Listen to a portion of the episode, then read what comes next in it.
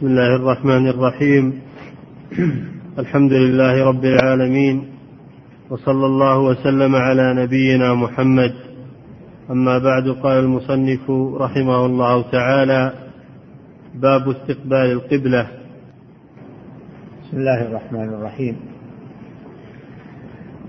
قال رحمه الله باب استقبال القبلة يعني في الصلاة.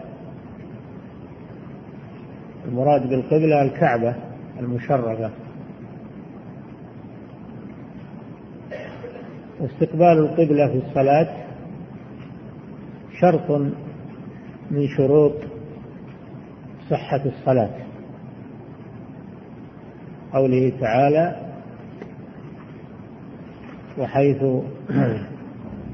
ما كنتم لقوله تعالى فولي وجهك شطر المسجد الحرام حيثما كنتم فولوا وجوهكم شطره. في ثلاث آيات متقاربات من سورة البقرة. هذا أمر من الله سبحانه وتعالى مكرر للتأكيد.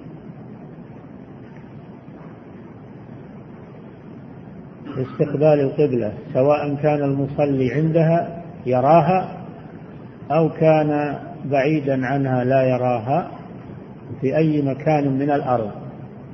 مشرق أو المغرب أو الشمال أو الجنوب. فإنه يتوجه في الصلاة إلى الكعبة. إلا في الأحوال المستثناة كما يأتي.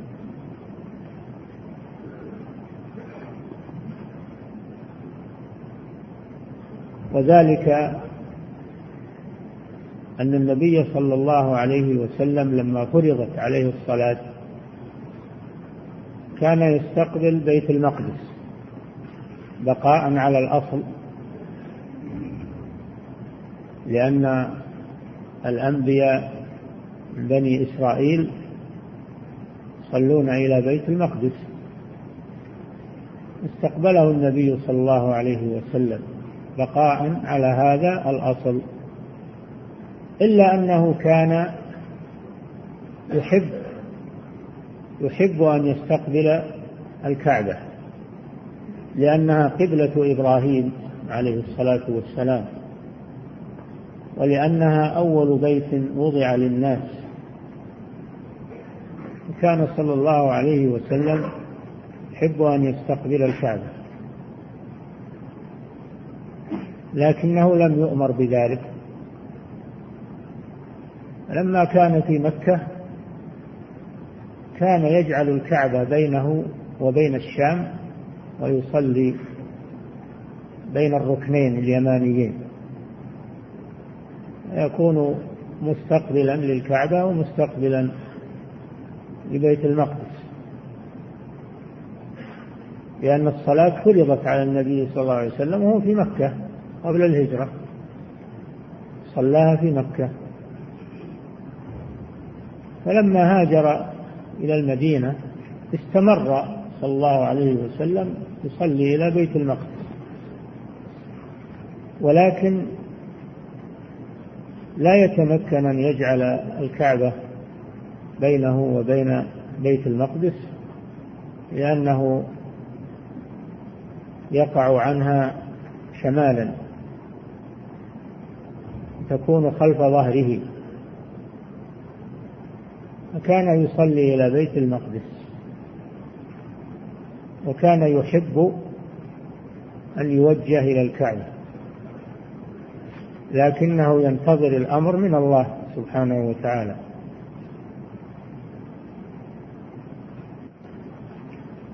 لما كان في السنة الثانية من الهجرة يعني استمر ستة عشر شهرا أو أكثر يصلي إلى بيت المقدس في المدينة. لما كان في السنة الثانية وكان في صلاة الظهر أمره الله أن يتوجه إلى الكعبة. أمره الله أن يتوجه إلى الكعبة. فاستدار واستدار معه المسلمون إلى الكعبة وهم في الصلاة. وذلك في مسجد بني سلمة الذي يسمى الآن مسجد القبلتين. استدار صلى الله عليه وسلم إلى الكعبة لأنه ذهب لزيارة بني سلمة أو لزيارة مريض. فصادف الصلاة وصلى ثم حولت إلى ثم حولت القبلة إلى الكعبة وهو في أثناء الصلاة. استدار إليها حينما أنزل الله عليه قوله تعالى قد نرى تقلب وجهك في السماء فلنولينك قبلة ترضاها فول وجهك شطر المسجد الحرام وحيثما كنتم فولوا وجوهكم شطره وإن الذين أوتوا الكتاب ليعلمون أنه الحق من ربهم. وما الله بغافل عما يعمل عما يعملون. أهل الكتاب يعلمون أن رسول الله محمد صلى الله عليه وسلم قبلته الكعبة. يجدون هذا في كتبهم. يجدون هذا في كتبهم لكنهم يجحدونه. وإن الذين أوتوا الكتاب يعني من اليهود والنصارى لا يعلمون أنه الحق من ربهم. وما الله بغافل عما يعملون. فعند ذلك ثارت سائرة اليهود. ووجدوها فرصة للنيل من رسول الله صلى الله عليه وسلم. والمسلمين وأنهم غيروا القبلة قبلة الأنبياء وأنهم وأنهم. ولهذا قال جل وعلا ولئن أتيت الذين أوتوا الكتاب بكل آية ما تبعوا قبلته وما أنت بتابع قبلتهم وما بعضهم بتابع قبلة بعض. حتى هم مختلفين. النصارى يصلون إلى المشرق واليهود يصلون إلى المغرب إلى بيت المقدس. هم مختلفون فيما بينهم. ولا يتبع بعضهم بعضا. فلا تطمع أيها الرسول في أنهم يتبعونك ويتبعون قبلتك. ما بعضهم بتابع قبلة بعض. ولئن اتبعت أهواءهم هم هم يتبعون الهوى هم يتبعون الوحي. وإلا المفروض في المسلم أنه يدور مع الوحي. وافق هواه أو لم يوافق هواه. المسلم يدور مع الوحي مع أمر الله سبحانه وتعالى. أما غير المسلم فإنه يدور مع هواه وإن خالف الوحي. وهذا شأن اليهود والنصارى أنهم مع أهوائهم لا مع الوحي. ولهذا قال ولئن اتبعت أهواءهم من بعد ما جاءك من العلم إنك إذا لمن الظالمين. الذين آتيناهم الكتاب يعرفونه كما يعرفون أبناءهم وإن فريقا منهم ليكتمون الحق وهم يعلمون. الحق من ربك فلا تكونن من الممترين. هذا كله تثبيت لفؤاد النبي صلى الله عليه وسلم وأنه لا يكترث بما يقوله اليهود من النيل من الإسلام والمسلمين.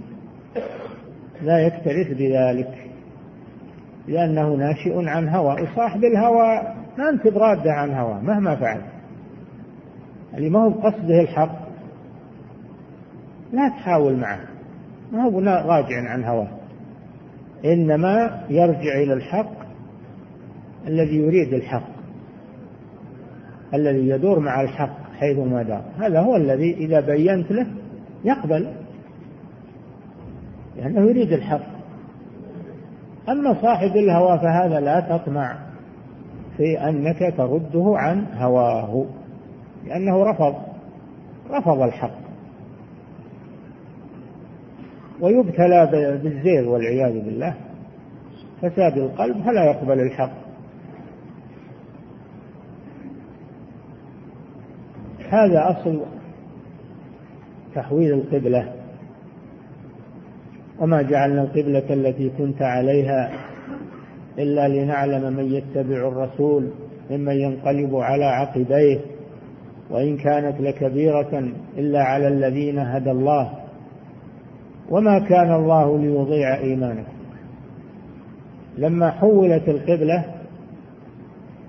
إلى الكعبة وكان أناس من المسلمين يصلون إلى بيت المقدس وماتوا قبل تحويل القبلة ندم أقرباؤهم عليهم وقالوا كيف بأمواتنا الذين ماتوا وهم يصلون إلى بيت المقدس؟ فأنزل الله تطمينهم في هذه الآية. وما كان الله ليضيع إيمانكم أي يضيع صلاتكم إلى بيت المقدس لأنها صلاة صحيحة مقبولة عند الله عز وجل. قبل أن تحول هي صحيحة ومقبولة فصلاتهم صحيحة فلا تخافوا عليهم. وما كان الله ليضيع إيمانكم أي صلاتكم إلى بيت المقدس. وهذا استدل بها أهل السنة على أن العمل داخل في الإيمان لأن الله سمى الصلاة إيمانا دل على أن العمل داخل في الإيمان. لا أنه من لوازم الإيمان كما يقوله المرجئة أو شرط للإيمان كما يقوله المرجئة بل هو من حقيقة الإيمان. الإيمان قول وعمل واعتقاد يتكون من هذه الثلاثة. فإن نقص منها شيء لم يصح الإيمان. إن الله بالناس لرؤوف رحيم. نعم. باب استقبال القبلة. عن ابن عمر رضي الله عنهما أن رسول الله صلى الله عليه وسلم كان يسبح على ظهر راحلته حيث كان وجهه يومئ برأسه وكان ابن عمر يفعله. وفي رواية كان يوتر على بعيره ولمسلم غير أنه لا يصلي عليها المكتوبة وللبخاري إلا الفرائض. نعم. هذا الحديث في بيان جواز التنفل على الراحلة في السفر. أينما توجهت به وأنه لا يلزمه استقبال الكعبة بل يصلي إلى جهة سيره في النافلة يسبح يعني يصلي لأن لأن الصلاة تسمى تسبيحا وسبحة تسمى تسبيحا وسبحة فسبح بحمد ربك قبل طلوع الشمس يعني صلاة الفجر. وقبل الغروب يعني صلاة العصر فالصلاة تسمى تسبيحا. تسبيح أصله التنزيه لله سبحانه وتعالى. ولأن الصلاة تشتمل على التسبيح الركوع والسجود. فسميت تسبيحا أي تنزيها لله سبحانه وتعالى. فكان يسبح يعني يصلي النافلة على راحلته عليه الصلاة والسلام. وهذا من تيسير الله عز وجل الذي يريد صلاة الليل يسر الله له. لا يجلس يصلي ويترك السير في السفر ولا يسير في السفر ويترك الصلاة النافلة. بل يسر الله له في أن يجمع يجمع بين السير وصلاة النافلة. والنافلة أوسع من الفريضة. النافلة أوسع من الفريضة.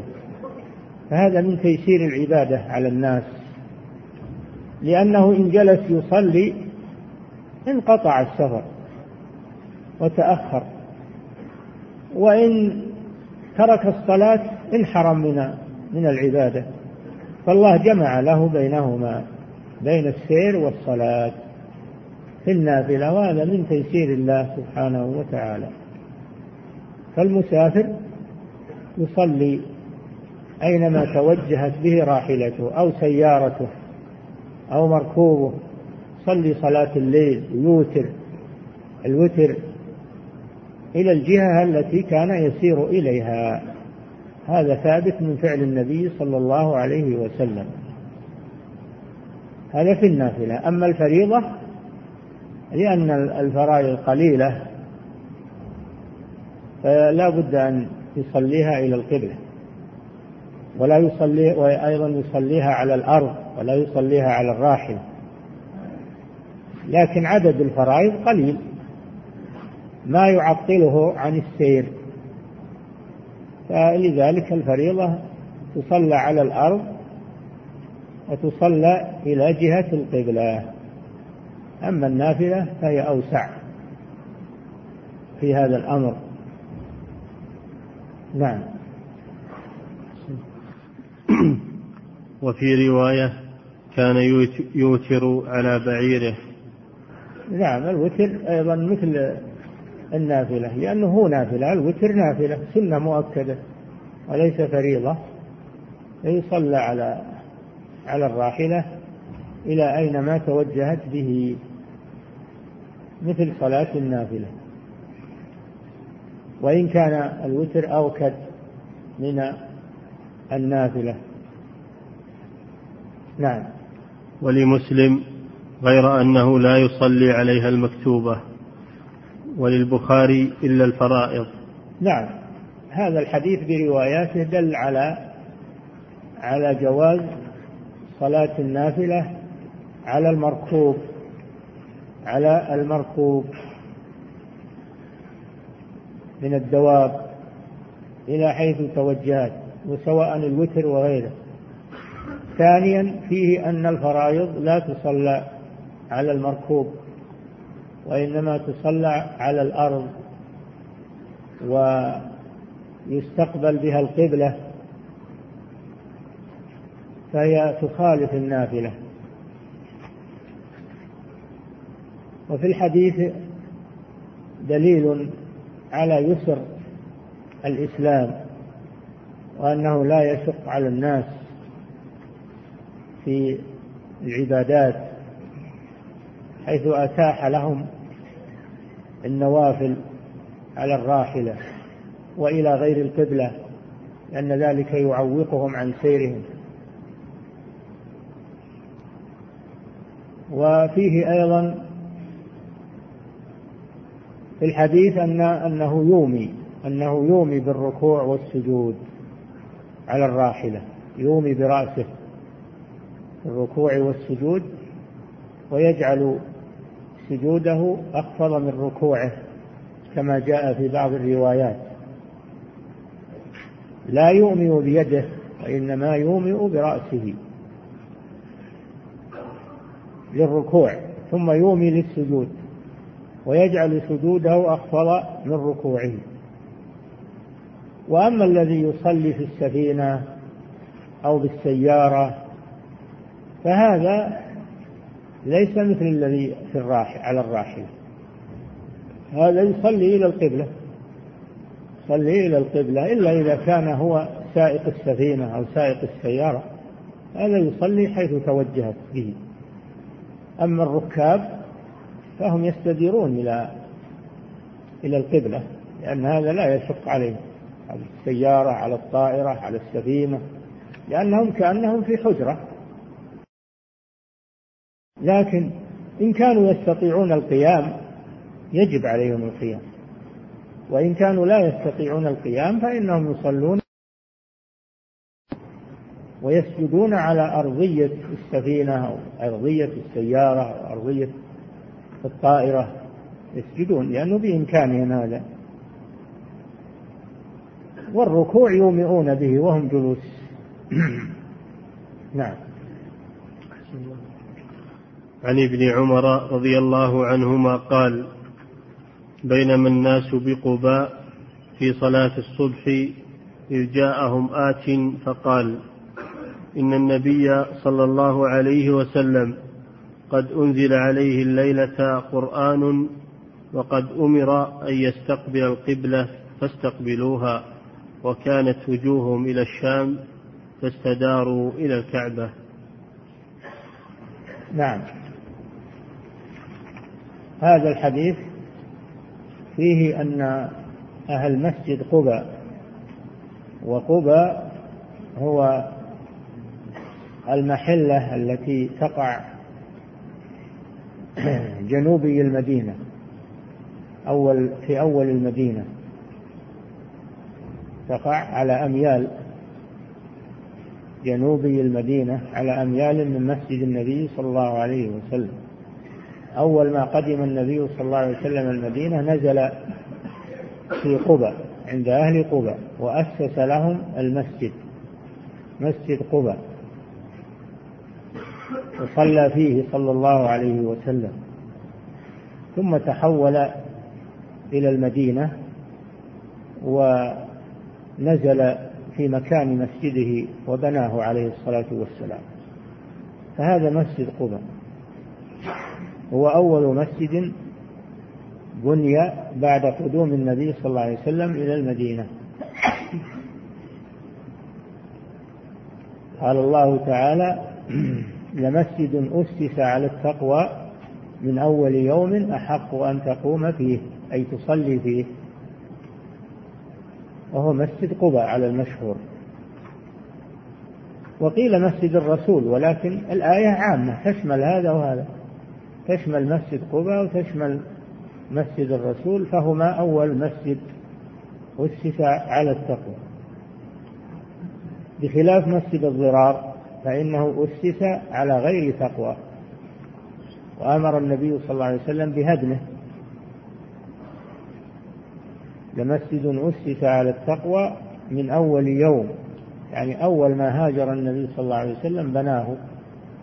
على تقوى على نية خالصة لله عز وجل من أصحاب هذا المسجد وهم الأنصار رضي الله عنهم. فأثنى الله عليهم. وأمر نبيه أن يصلي فيه.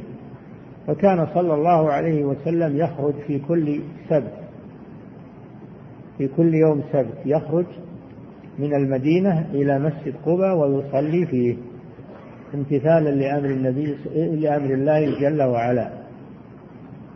فصارت الصلاة في مسجد قبى مستحبة وأنه يقصد للصلاة فيه لأنه مسجد مبارك. أسس على التقوى.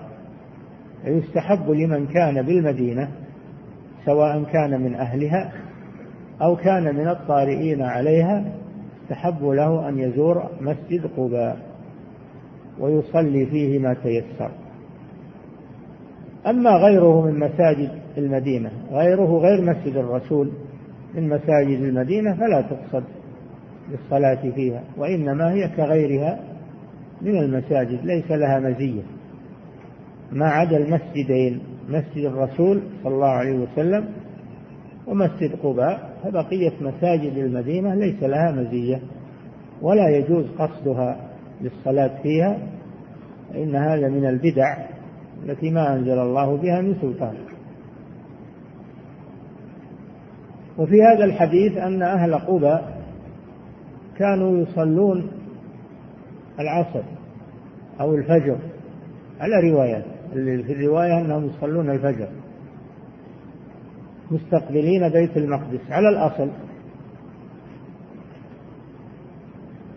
فجاءهم رجل من الصحابة وأخبرهم أن الله جل وعلا أنزل على نبيه قرآنا باستقبال الكعبة المشرفة. فاستقبلوها. قال لهم فاستقبلوها. فاستداروا وهم في الصلاة إلى الكعبة. أول صلاتهم إلى مسجد الشام وآخر صلاتهم إلى الكعبة.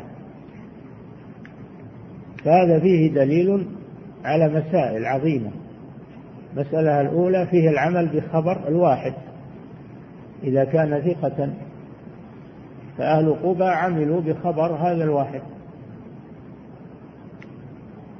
وهو يفيد العلم ويفيد اليقين لا كما يقوله علماء الكلام أن خبر الواحد يفيد الظن لا خبر الواحد إذا صح يفيد اليقين لأن الصحابة قبلوه وبنوا عليه ولأن الرسول صلى الله عليه وسلم كان يرسل كان يرسل مراسيله أفرادا إلى أمرائه ولم يكن يرسل جماعات. فدل على قبول خبر الواحد وأنه يفيد العلم ويجب العمل به. هذه مسألة وهي مسألة أصولية. ثانيا فيه أن أهل قبى بنوا على الأصل بنوا على الأصل قبل أن يبلغهم الناسخ قبل أن يبلغهم الناسخ. فصلوا أول صلاتهم إلى الشام عملا بالأصل. فلما بلغهم الناسخ عملوا بالناسخ وتركوا المنسوخ. هذا فيه دليل على أنه يجب العمل بالناسخ وترك المنسوخ. وفيه دليل على أنه من لم يبلغه من لم يبلغه الناسخ وبقي على الأصل أن عمله صحيح. من لم يبلغه الناسخ وبقي على الأصل أن عمله صحيح ولهذا لم يعيدوا صلاتهم ولم تكن ولم يكن أول صلاتهم باطلا لأنهم قد بنوا على الأصل. قبل أن يبلغهم الناسخ فدل على أن العمل بالأصل قبل أن يبلغ الناسخ أنه عمل صحيح وأنه لا يجب التحول عن الأصل إلا بعد العلم بنسخه. وهذه أيضا مسألة أصولية أخرى. ثالثا فيه جواز الحركة في الصلاة لأنهم استداروا ولم تبطل حركتهم واستدارتهم لم تبطل الصلاة. فالحركة إذا كانت من مصلحة الصلاة أو للضرورة فإنها لا تبطل الصلاة. فإنهم استداروا وهم وهم في صلاتهم. نعم. وفيه وفي الحديث فضل أهل قبى وأنهم لما بلغهم الخبر أنهم لم يترددوا في قبوله ولم يتساءلوا ولم يقولوا لماذا حولت القبلة؟ وش السبب؟ الواجب على المسلم أنه إذا بلغه كلام الله أو كلام رسوله أنه لا يجادل ولا يماري بل يقبل. ويمشي مع الدليل من غير ما تردد. وما كان لمؤمن ولا مؤمنة إذا قضى الله ورسوله أمرا أن يكون لهم الخيرة من أمرهم. هذا هو مقتضى الإيمان والتسليم. نعم. عن ابن عمر رضي الله عنهما قال بينما الناس بقباء في صلاة الصبح إذ جاءهم آت فقال إن النبي صلى الله عليه وسلم قد أنزل عليه الليلة قرآن وقد أمر أن يستقبل القبلة فاستقبلوها وكانت وجوههم إلى الشام فاستداروا إلى الكعبة. نعم هو كما ذكرنا نعم. عن أنس بن سيرين قال استقبلنا أنسا حين قدم من الشام فلقيناه فلقيناه بعين التمر فرأيته يصلي على حمار وجهه من ذا الجانب يعني عن يسار القبلة. فقلت رأيتك تصلي لغير القبلة. فقال لولا أني رأيت رسول الله صلى الله عليه وسلم يفعله ما فعلته. نعم. هذا الحديث مثل أول مثل الحديث الأول. ولو أن المصنف جعله بعد الحديث الأول لكان أنسب لأنه يشابهه. وهو أن أنس بن سيرين أنس بن سيرين وهو أخو محمد بن سيرين. لما قدم عليهم أنس بن مالك الأنصاري رضي الله عنه قدم عليهم من الشام على أهل العراق. قدم على أهل العراق من الشام. خرجوا يستقبلونه. هذا فيه فيه استقبال أهل العلم و واحترامهم. فإنهم خرجوا يستقبلون أنس بن مالك رضي الله عنه. لصحبته لرسول الله ولعلمه ففيه ففيه توقير العلماء واستقبالهم. فرأوه يصلي على حماره يعني نافلة يصلي النافلة على حماره. هذا فيه دليل على جواز الصلاة على الدابة كما سبق. صلاة النافلة على الدابة وهو يسير. وفيه دليل على جواز الصلاة على الحمار. ولو كان الحمار نجسا ففيه أن الصلاة على ظهره صحيحة. ولو كان الحمار في نفسه نجسا. لكن هذا لا يحصل منه شيء على الراكب. لا يحصل منه ولا يتعدى منه نجاسة على الراكب. فهذا فيه وفيه دليل على أن عرق الحمار طاهر. العرق طاهر لأنه لا بد أن الحمار يعرق. لا بد أنه يعرق من الرطوب. ففيه المسامحة بعرق الحمار وأنه لا بأس به. وفيه أن النافلة للمسافر لا يلزم أن تكون إلى جهة القبلة لأن أنسا كان يصلي إلى غير جهة القبلة وأخبر أن ذلك أنه رأى النبي صلى الله عليه وسلم يفعل ذلك. وفيه الاقتداء برسول الله صلى الله عليه وسلم. فيه الاقتداء برسول الله صلى الله عليه وسلم. وفيه الاحتجاج بالفعل بفعل الرسول. لأن سنة الرسول إما أن تكون قولا وإما أن تكون فعلا وإما أن تكون تقريرا. وكل ذلك حجة. وهم استدل وأنس رضي الله عنه استدل بفعل الرسول صلى الله عليه وسلم. فهي مثل قوله ومثل تقريره حجة. نعم. الله باب الصفوف. نعم. باب الصفوف.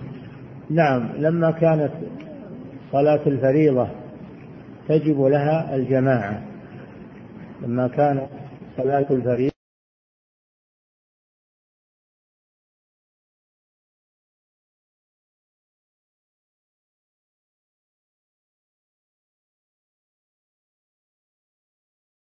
ولا يتفرقون ويتشتتون. وصلاة الجماعة فيها حكم عظيمة ومن حكم الصفوف تآلف القلوب فيما بينهم يكونون صفا واحدا غنيهم وفقيرهم وملكهم وصعلوكهم وكبيرهم وصغيرهم فيه التآلف واجتماع الكلمة بين المسلمين وأنهم جسد واحد وبنيان واحد. نعم. باب الصفوف. عن أنس بن مالك رضي الله عنه قال قال رسول الله صلى الله عليه وسلم سووا صفوفكم فإن تسوية الصفوف من تمام الصلاة. نعم. عن النعمان بن بشير. فيه نعم أعد الحديث. عن أنس بن مالك رضي الله عنه قال قال رسول الله صلى الله عليه وسلم سووا صفوفكم فإن تسوية الصفوف من تمام الصلاة. نعم. قوله صلى الله عليه وسلم سووا صفوفكم. تسوية الصفوف تعديلها. تسوية الصفوف تعديلها بحيث لا يتقدم أحد على أحد كما يأتي. قيل وأيضا من تسوية الصفوف سد الفرج بحيث لا يكون فيها فرج وفتحات. فهذا أيضا يدخل في تسوية الصفوف. وقوله صلى الله عليه وسلم سووا صفوفكم يعني عدلوها ففيه مشروعية تعديل الصفوف والنهي عن اختلافها وتقدم أو التقدم والتأخر في الصف بل يكونون على سمة واحد بمحاذاة المناكب والأثر تسوية الصفوف تكون بمحاذاة المناكب وبمحاذاة الأكعب هذه تسوية الصفوف. نعم. نعم, نعم. عن عن أنس بن مالك رضي الله عنه قال قال رسول الله صلى الله عليه وسلم سووا صفوفكم. نعم. فإن تسوية الصفوف من تمام الصلاة. هذا تعليل. لما أمر صلى الله عليه وسلم بتسوية الصفوف وهو تعديلها وسد الفرج فيها بين الحكمة في ذلك فقال إنه من تمام الصلاة. دل على أن اختلاف الصف يكون نقصا نقصا في الصلاة. وأن تسوية الصفوف واجبة لأن ما لا يتم الواجب إلا به فهو واجب. نعم. عن النعمان بن بشير رضي الله عنهما قال سمعت رسول الله صلى الله عليه وسلم يقول لتسبون صفوفكم أو ليخالفن الله بين وجوهكم. ولمسلم كان رسول الله صلى الله عليه وسلم يسوي صفوفنا حتى كأنما يسوي بها القداح حتى رأى أن قد عقلنا عنه ثم خرج يوما فقام حتى كاد أن يكبر فرأى رجلا باديا صدره فقال يا عباد الله لتسون صفوفكم أو ليخالفن الله بين وجوهكم. نعم. وهذا كالحديث الذي قبله. الحديث الذي قبله قال صلى الله عليه وسلم سووا, سووا صفوفكم. فإن تسوية الصفوف من تمام الصلاة. وفي هذا الحديث الوعيد الأول فيه الأمر بتسوية الصفوف والأمر يفيد الوجوب. وفي هذا الحديث الوعيد على من خالف هذا الأمر. الوعيد على من خالف هذا الأمر. لتسون صفوفكم. أي لتعدلنها واللام موطئة للقسم. ففيه قسم مقدر تقديره والله لتسون صفوفكم اللام لام القسم. أو ليخالفن الله بين وجوهكم. يعني إن لم تسووا صفوفكم فإن الله يعاقبكم بأن يخالف بين وجوهكم عقوبة لكم.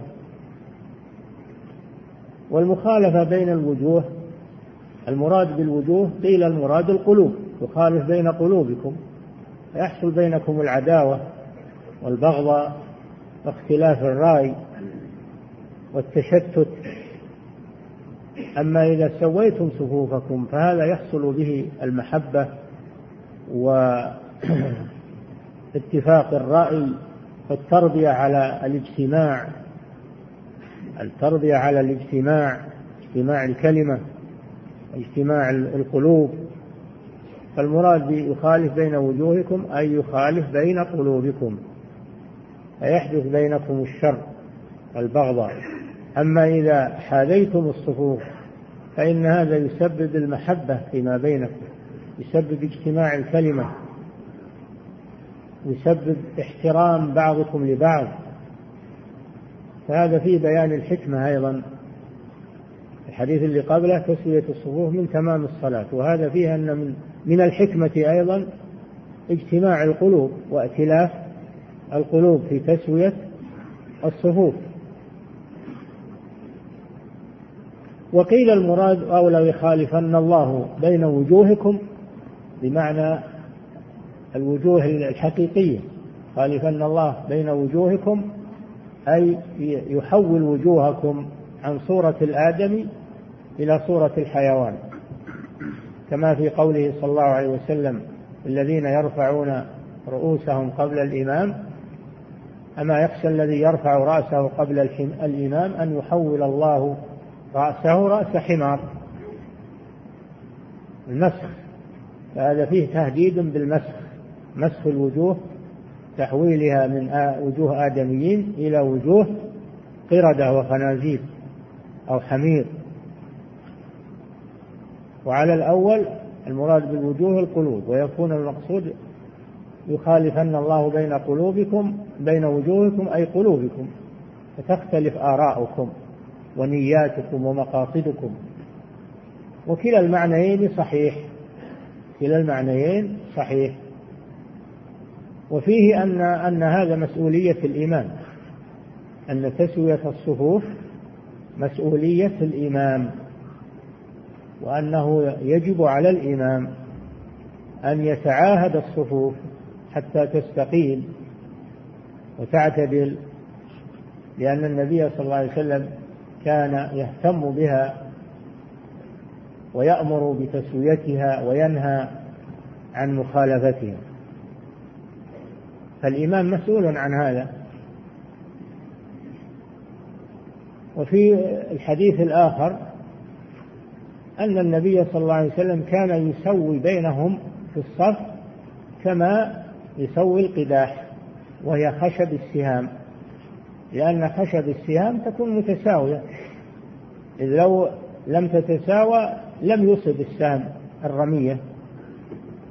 لا بد أن تكون القدح مساويا للسهم حتى يصيب حتى يصيب الغرض. إذا كان القدح مخالفا للسهم فإنه لا يصيب الغرض. فهذا من باب التشبيه كأن ما يسوي بها القداح جمع قدح وهو خشبة السهم ويقال له النصل نصل السهم. حتى إذا رأى أن قد عقلنا يعني قد فهمنا هذا الشيء والتزمنا به رأى مرة أراد أن يكبر عليه الصلاة والسلام. فرأى مرة رجلا واحدا في الصف باديا صدره باديا صدره يعني متقدما على غيره في صدره فقط. فإنه غضب صلى الله عليه وسلم وقال لتسون صفوفكم أو لا يخالفن الله بين وجوهكم. كما سبق. ولكن فيه زيادة أن أنه لو كانت المخالفة من واحد فإنه لا يسمح بها. بل لا بد أن أن يكون جميع من في الصف متساويين. لا يتقدم أحد على أحد. ولا يتسامح في الواحد. فكيف إذا كان أكثر من واحد؟ المخالفة أكثر من واحد. فإن انتظار العقوبة أقرب. وفيه أن أن الخطأ إذا وقع من واحد المخالفة إذا وقعت من واحد فالعقوبة تعم الجميع العقوبة تعم الجميع قال تعالى واتقوا فتنة لا تصيبن الذين ظلموا منكم خاصة. ففيه أنه إذا حصلت المخالفة من واحد ولم ينكر عليه فإن عقوبة المعصية تصيب الجميع لأنهم لم ينكروا عليه ولم يعلموه. هذه مسؤولية عظيمة. لا يتساهل الناس في هذا الأمر. نعم. عن أنس بن مالك رضي الله عنه أن جدته مليكة دعت رسول الله صلى الله عليه وسلم لطعام صنعته له فأكل منه ثم قال قوموا فليصلي لكم.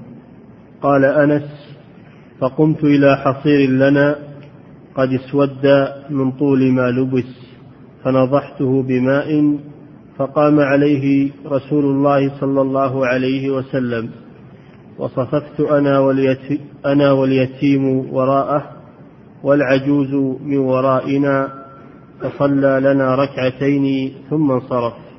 ولمسلم أن رسول الله صلى الله عليه وسلم صلى به وبأمه أو خالته. قال فأقامني عن يمينه وأقام المرأة خلفنا. اليتيم هو ضميرة جد حسين بن عبد الله بن ضميرة. نعم هذا الحديث بروايته الأولى. فيه أن مليكة مليكة اسم امرأة. قيل هي جدة أنس بن مالك. أنس بن مالك أمه أم سليم. وهي الرميصة بنت ملحان. فهذه أمها مليكة وتكون جدة لأنس. وقيل لا إن مليكة ليست جدة لأنس وإنما هي جدة للذي روى عن أنس وهو إسحاق بن عبد الله بن أبي طلحة وجدته مليكة. ولو أن الراوي ذكر إسحاق لزال اللبس. لزال اللبس على كل حال ما يهمنا هذا. هل هي جدة آه، أنس بن مالك أم أمه أو هي جدة إسحاق؟ هذا لا يهمنا. الذي يهمنا أن أم أنس أم سليم رضي الله عنها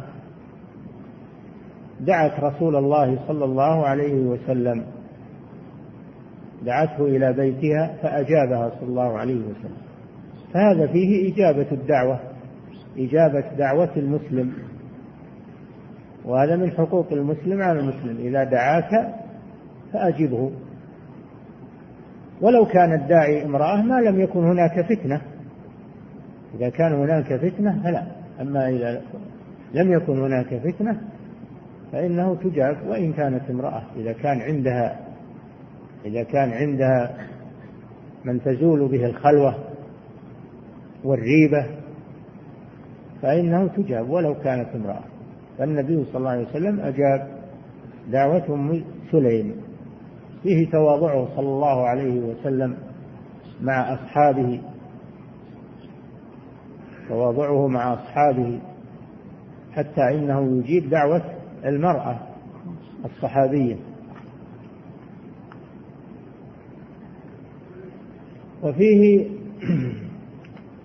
فيه مشروعية الصلاة في المكان الذي صلى فيه رسول الله صلى الله عليه وسلم. في البيوت. في البيوت خاصة. وهذه المسألة فيها تفصيل. المكان الذي قصد النبي صلى الله عليه وسلم الصلاة فيه. قصد الصلاة فيه. لأجل أن يصلي فيه صاحب البيت. تبركا به صلى الله عليه وسلم. هذا أمر مشروع لأنه صلى الله عليه وسلم مبارك.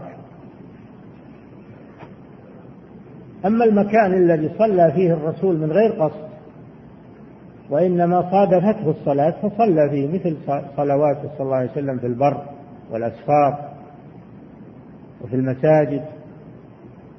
فإذا كان صلى في مكان من غير قصد وإنما هو مصادفة فقط فهذا لا ي... ليس له ميزة على غيره ولا يتبرك ولا يتبرك به. فإن النبي صلى الله عليه وسلم صلى في أمكنة كثيرة في أسفاره وفي حضره. وما كانوا يذهبون إلى الأمكنة التي صلى فيها طلبا للبركة. وإنما هذا شيء خاص في المكان الذي قصده للصلاة. لأجل أن يصلي فيه صاحب البيت تبركا به صلى الله عليه وسلم. وكما سبق لكم أنه يجوز التبرك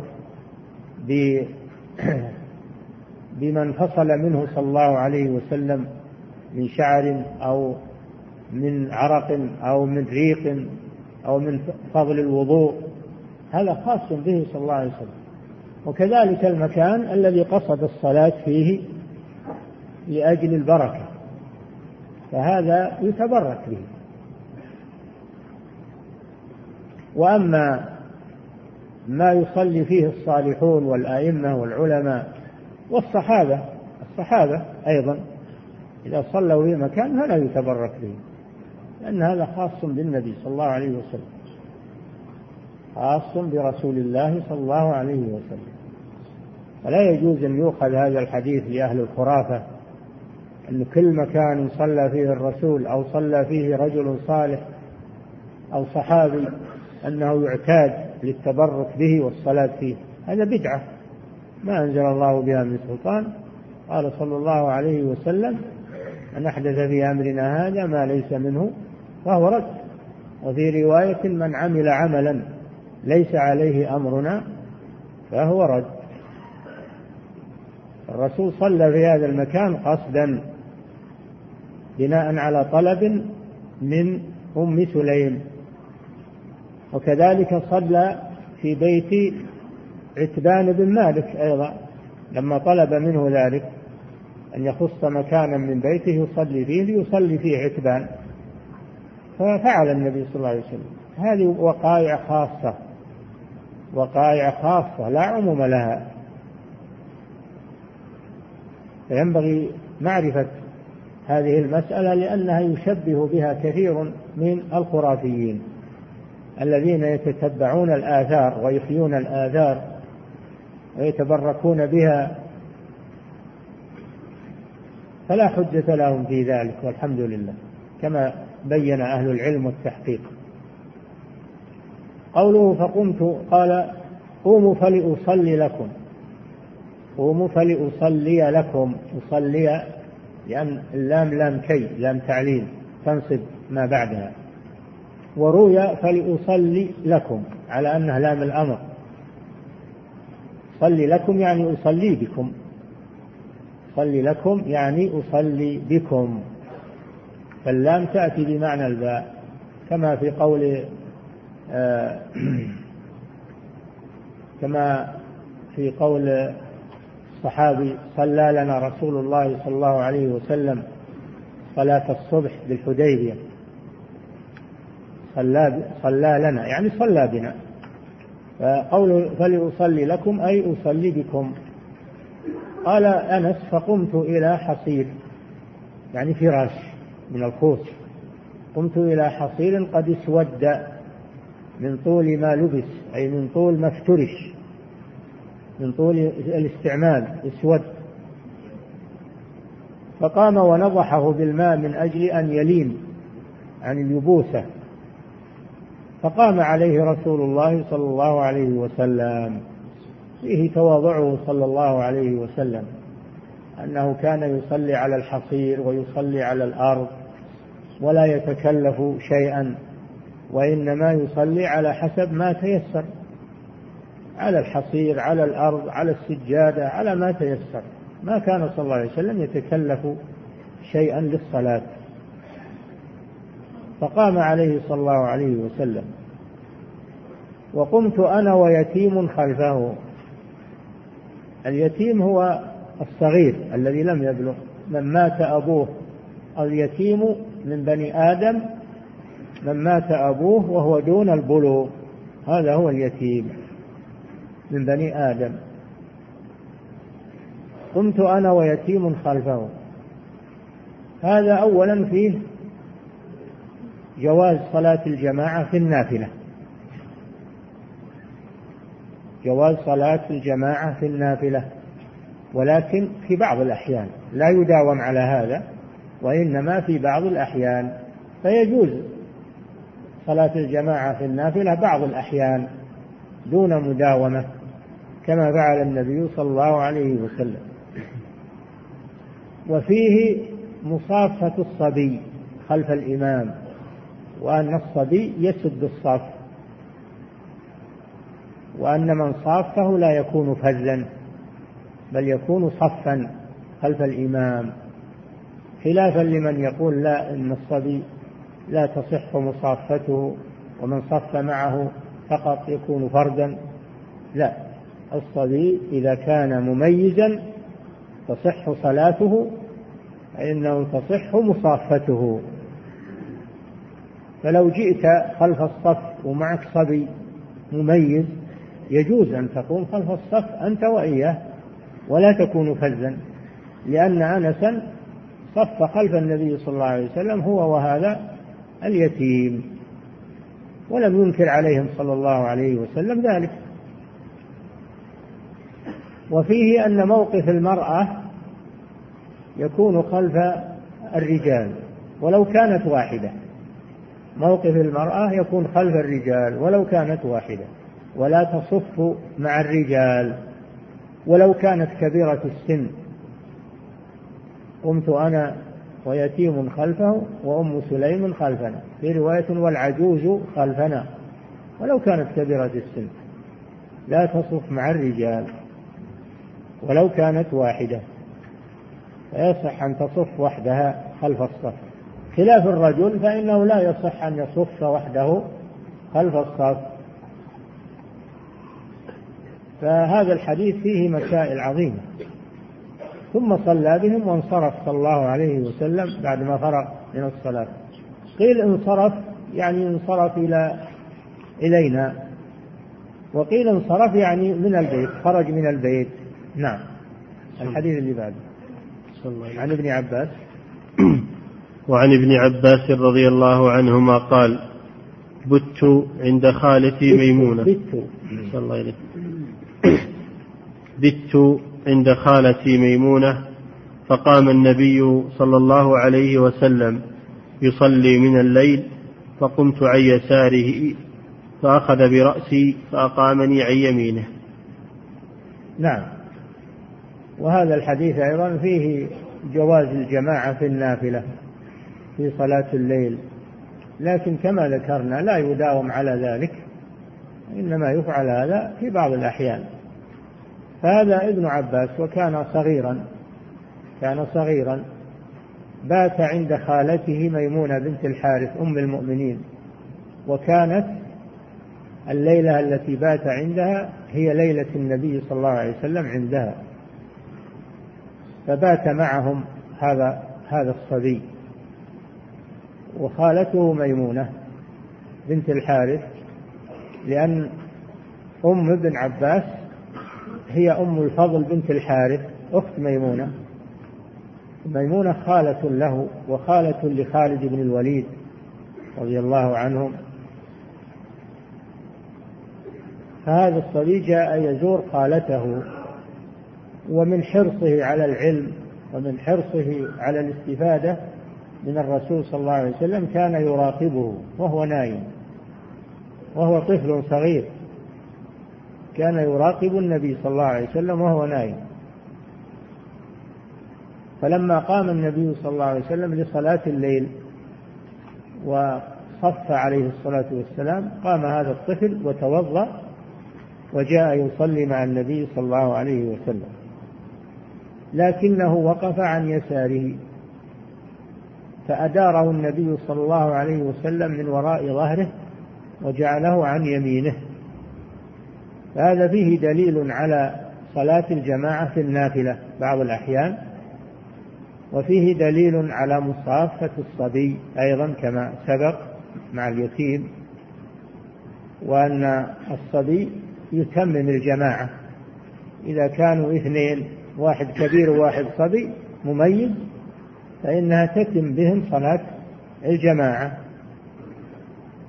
وفيه أن موقف الواحد مع الإمام يكون عن يمينه. يكون عن يمينه لا عن يساره. وفيه أن وفيه جواز الحركة في الصلاة للحاجة فإن النبي صلى الله عليه وسلم أدار ابن عباس من وراء ظهره. وهذه حركة تجوز إذا كانت للحاجة. نعم. باب الإمامة. يكفي.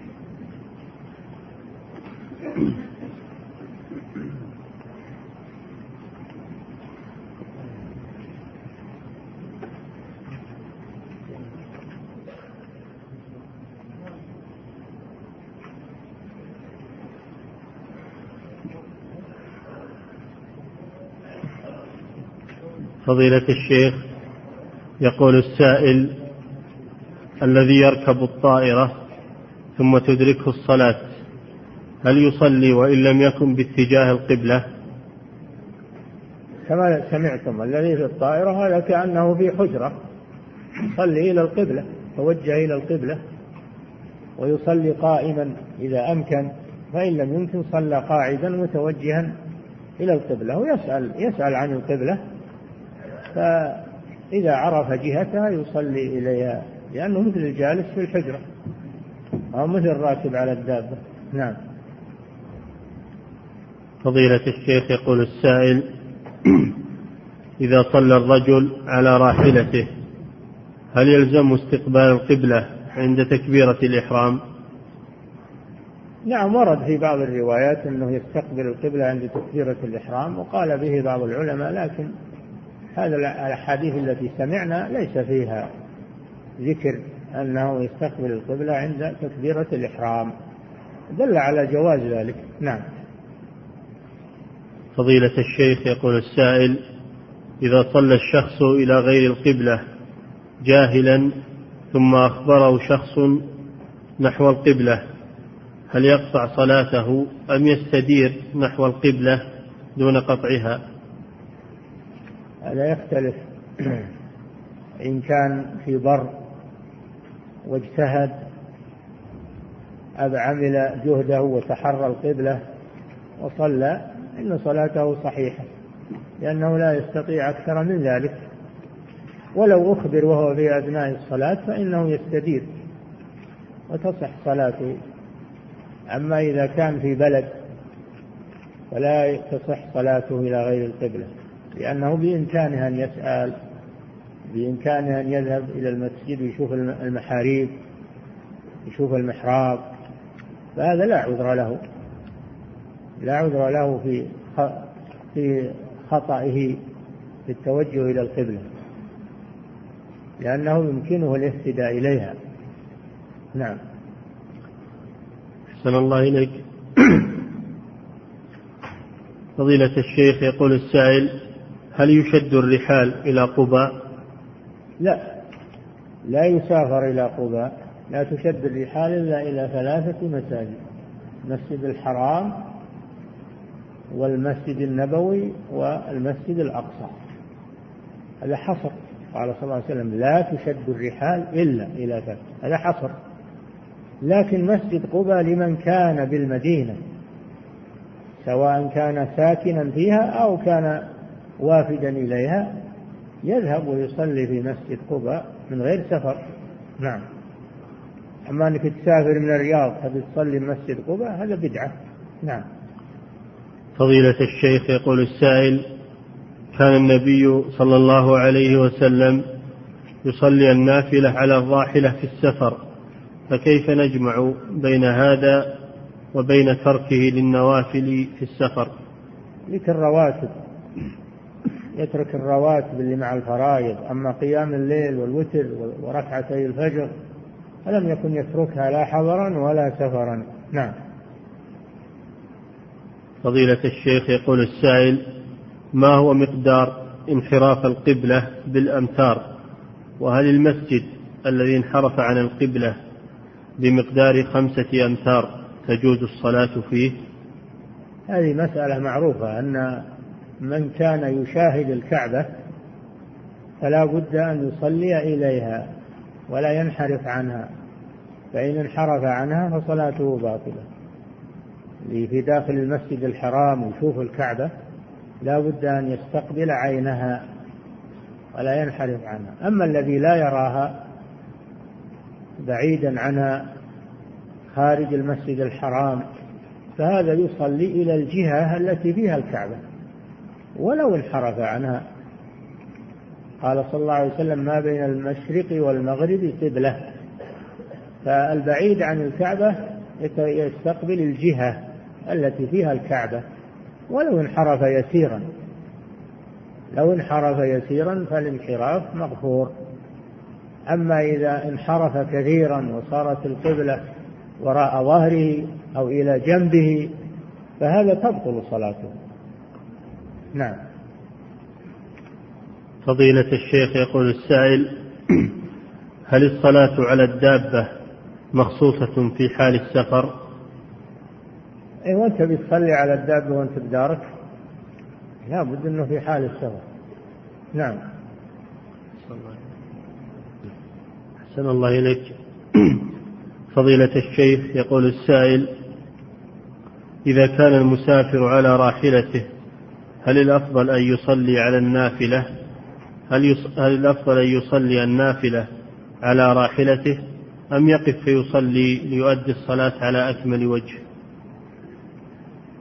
هذا تكلف أنه يعطل السير ويقول بصلي على أكمل وجه. هذا أكمل وجه. صلاتك على الراحلة أخذا برخصة الله هو على أكمل وجه. فاقبل من الله تيسيره ورخصته. وصل على الراحلة الحمد لله. نعم. أحسن الله إليك. فضيلة الشيخ يقول يقول السائل هل تصف المرأة بجانب زوجها في البيت في صلاة النافلة؟ وهل هذا خاص بالزوجة أم, أم جميع المحارم؟ والله ظاهر الحديث الذي سمعنا أنها أنها تصف خلف خلف الرجل سواء كان زوجها أو محرمها. هذا هو ظاهر الأحاديث لكن بعض الفقهاء يقول لا مانع. إذا كانت من محارمه أنها تصف إلى جنبه. ولكن هذا يخالف ظاهر الأحاديث. نعم. فضيلة الشيخ يقول السائل تسوية الصفوف من مقدم القدم أم من, أم من مؤخرها؟ لأن في بلادنا يسوون من مؤخر القدم. القدم لا عبرة بها لأن الأقدام تختلف. بعضها طويل وبعضها قصير. العبرة بالكعب مساواة بالأكعب والمناكب. هذه هذا محل المساواة المناكب والأكعب أما القدم منها شيء طويل ومنها شيء قصير منها شيء مقطوع. تختلف. نعم. فضيلة الشيخ يقول السائل هل إلصاق القدم بالقدم من جانبه من تسوية الصفوف؟ لأن هناك من يتضايق عند إلصاق القدم بالقدم. لا يجوز لك أن تضايق من بجنبك تقول بلصق القدم بالقدم. ما ورد إلصاق القدم بالقدم. إنما الذي ورد المحاذاة. ولا يكون بينهم فرج يدخل منها الشيطان خلل مبين أما الخلل اليسير الذي لا بد منه بين الاثنين الواقفين هذا يتسامح به. بعض الإخوان يفحج يفحج ويأخذ موضع رجلين علشان يلصق اللي بجنبه منه واللي بجنبه منه ويأخذ موضع رجلين فحد قدميه ويضيق على هذا وهذا. هذا ما ما يجوز وليس هذا مشروعا وهذا من التكلف. نعم. فضيلة الشيخ يقول السائل صليت الظهر في البيت نحو الشمال ناسيا فلما صليت ركعتين تذكرت ثم اتجهت نحو القبلة وأكملت صلاتي. فهل فعلي هنا صحيح؟ لا ما هو صحيح. لأنه بإمكانك تسأل بإمكانك تشوف المساجد فلست معذورا في انحرافك عن القبلة إلى جهة الشمال فتعيد الصلاة تعيد الصلاة. لأنك غير معذور في توجهك إلى غير القبلة. نعم. فضيلة الشيخ يقول السائل أنا شاب قبل استقامتي لا أصوم بعد رمضان. أنا؟ أنا شاب قبل استقامتي قبل؟ استقامتي. استقامتي ولا استقالتي؟ لا يقول استقامة استقالة من الوظيفة يعني؟ ها؟ لا يقول استقامة. استقامتي ها؟ نعم. يعني توبته. إي نعم. إي نعم. صلى الله عليك أنا؟ يقول أنا شاب قبل استقامتي لا أصوم بعض رمضان. بعض؟ رمضان. أي. وكذلك الصلاة أتركها أحيانا. فهل علي قضاء هذه الأيام التي أفطرتها علما بأنها كثيرة وفيها مشقة؟ ما هو بالنظر إلى الكثرة والمشقة النظر إلى وجود الصلاة. إذا كنت لا تحافظ على الصلاة تترك بعض الصلوات فأنت لست على الإسلام حتى لو صمت صيامك غير صحيح. لأن من ترك الصلاة متعمدا فإنه يخرج من الإسلام. قوله صلى الله عليه وسلم بين العبد وبين الكفر والشرك ترك الصلاة. فإذا كنت تترك الصلاة ولو بعض الصلوات متعمدا فإن توبتك تكفي إذا تبت توبة صحيحة دخلت في الإسلام من جديد وتبت تحافظ على الصلاة والصيام في المستقبل. أما ما مضى لا تقضيه لأنه راح مع الردة والعياذ بالله. نعم. فضيلة الشيخ يقول السائل فتاة تريد عمل عمل حفلة لملكتها فتاة؟ فتاة تريد عمل حفلة لملكتها وعمل الزواج عائلي. فما رأيكم؟ ما فهمت السؤال. أعد السؤال. يقول فتاة تريد عمل حفلة إيه؟ لملكتها عند العقد الملكة إيه, إيه نعم نعم. وعمل الزواج عائلي. ها؟ والزواج عائلي. أي نعم. الوليمة تقام إما عند عقد النكاح وإما عند الدخول. الوليمة سنة وتقام إما عند عقد النكاح وإما عند الدخول. وإذا عملت شيئا مختصرا عشاء مختصرا للحاضرين من أقاربها عند عقد النكاح. هذا لا يسمى وليمة. هذا ما يسمى وليمة لا بأس به. نعم. الله عليك فضيلة الشيخ تقول السائلة ما حكم لبس البنطال أمام الزوج فقط؟ حول ولا قوة إلا بالله. يعني ما هنا ملابس إلا البنطال. المرأة ما تلبس البنطال ليس من لباس النساء. لأن البنطال أولا فيه تشبه بالرجال وثانيا أنه يبين مفاتن المرأة. فلا يجوز للمرأة المسلمة أن تلبس البنطال. هذا من الفتنة التي حدثت عند النساء. وما الداعي للبس البنطال؟ الداعي ما هو إلا محبة هذه الفتنة. والتعلق بها. نعم. فضيلة الشيخ يقول السائل ذكرتم يا صاحب الفضيلة أنه يجوز شراء الأسهم في بعض الشركات المحلية ولكن السؤال هو أنه لا يتم, لا يتم تداول هذه الأسهم إلا عن طريق البنك وهو يأخذ على شرائها أو بيعها نسبة معينة. أي أنه كالسمسار بينك وبين الشركة صاحبة الأسهم فما الحكم في ذلك؟ أنا ما أفتيت ولا قلت أنه يجوز شراء الأسهم في الشركات المحلية على الإطلاق وإنما يجوز شراء الأسهم في الشركات الثابتة شركات التصنيع أو الزراعة الأشياء التي تنتج. الأشياء أو شركة الكهرباء الأشياء التي تنتج غلات وأرباح. هذه يجوز شراء الأسهم منها لأنها أسهم ثابتة ومعلومة. إلا إلا إذا كانت هذه الشركات تودع رصيدها في البنوك للاستثمار أو تقترض من البنوك بالفائدة هذه حرام ولا يجوز شراؤها. أما إذا كانت شركات مصانع إنتاجية ولا تتعامل بالربا يجوز شراء الأسهم فيها. نعم. فضيلة الشيخ يقول السائل هل يشترط التلفظ بالتسوية حتى وإن كانت الصفوف مستوية؟ نعم يستحب للإمام أنه يلتفت يمينا وشمالا ويتفقد الصف أو الصفوف ويقول استووا تذكيرا لهم تذكيرا لهم بذلك ولئلا يتساهل بعضهم. نعم. فضيلة الشيخ يقول السائل أنا إمام مسجد أنا إمام مسجد فإذا أقيمت الصلاة وسويت الصفوف هناك شخص دائم التأخر عن القيام للصلاة إما يقرأ القرآن وإما جالس فقط. وهذا يترتب عليه خلل في الصف وكذلك يتأخر عن تكبيرة الإحرام فما هو الواجب علي؟ هل آمره بالقيام للصلاة أمام جماعة المسجد؟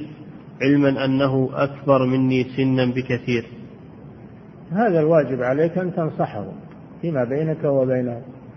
تقول له إذا أقيمت الصلاة فقم وكبر مع الإمام واحضر تكبيرة الإحرام.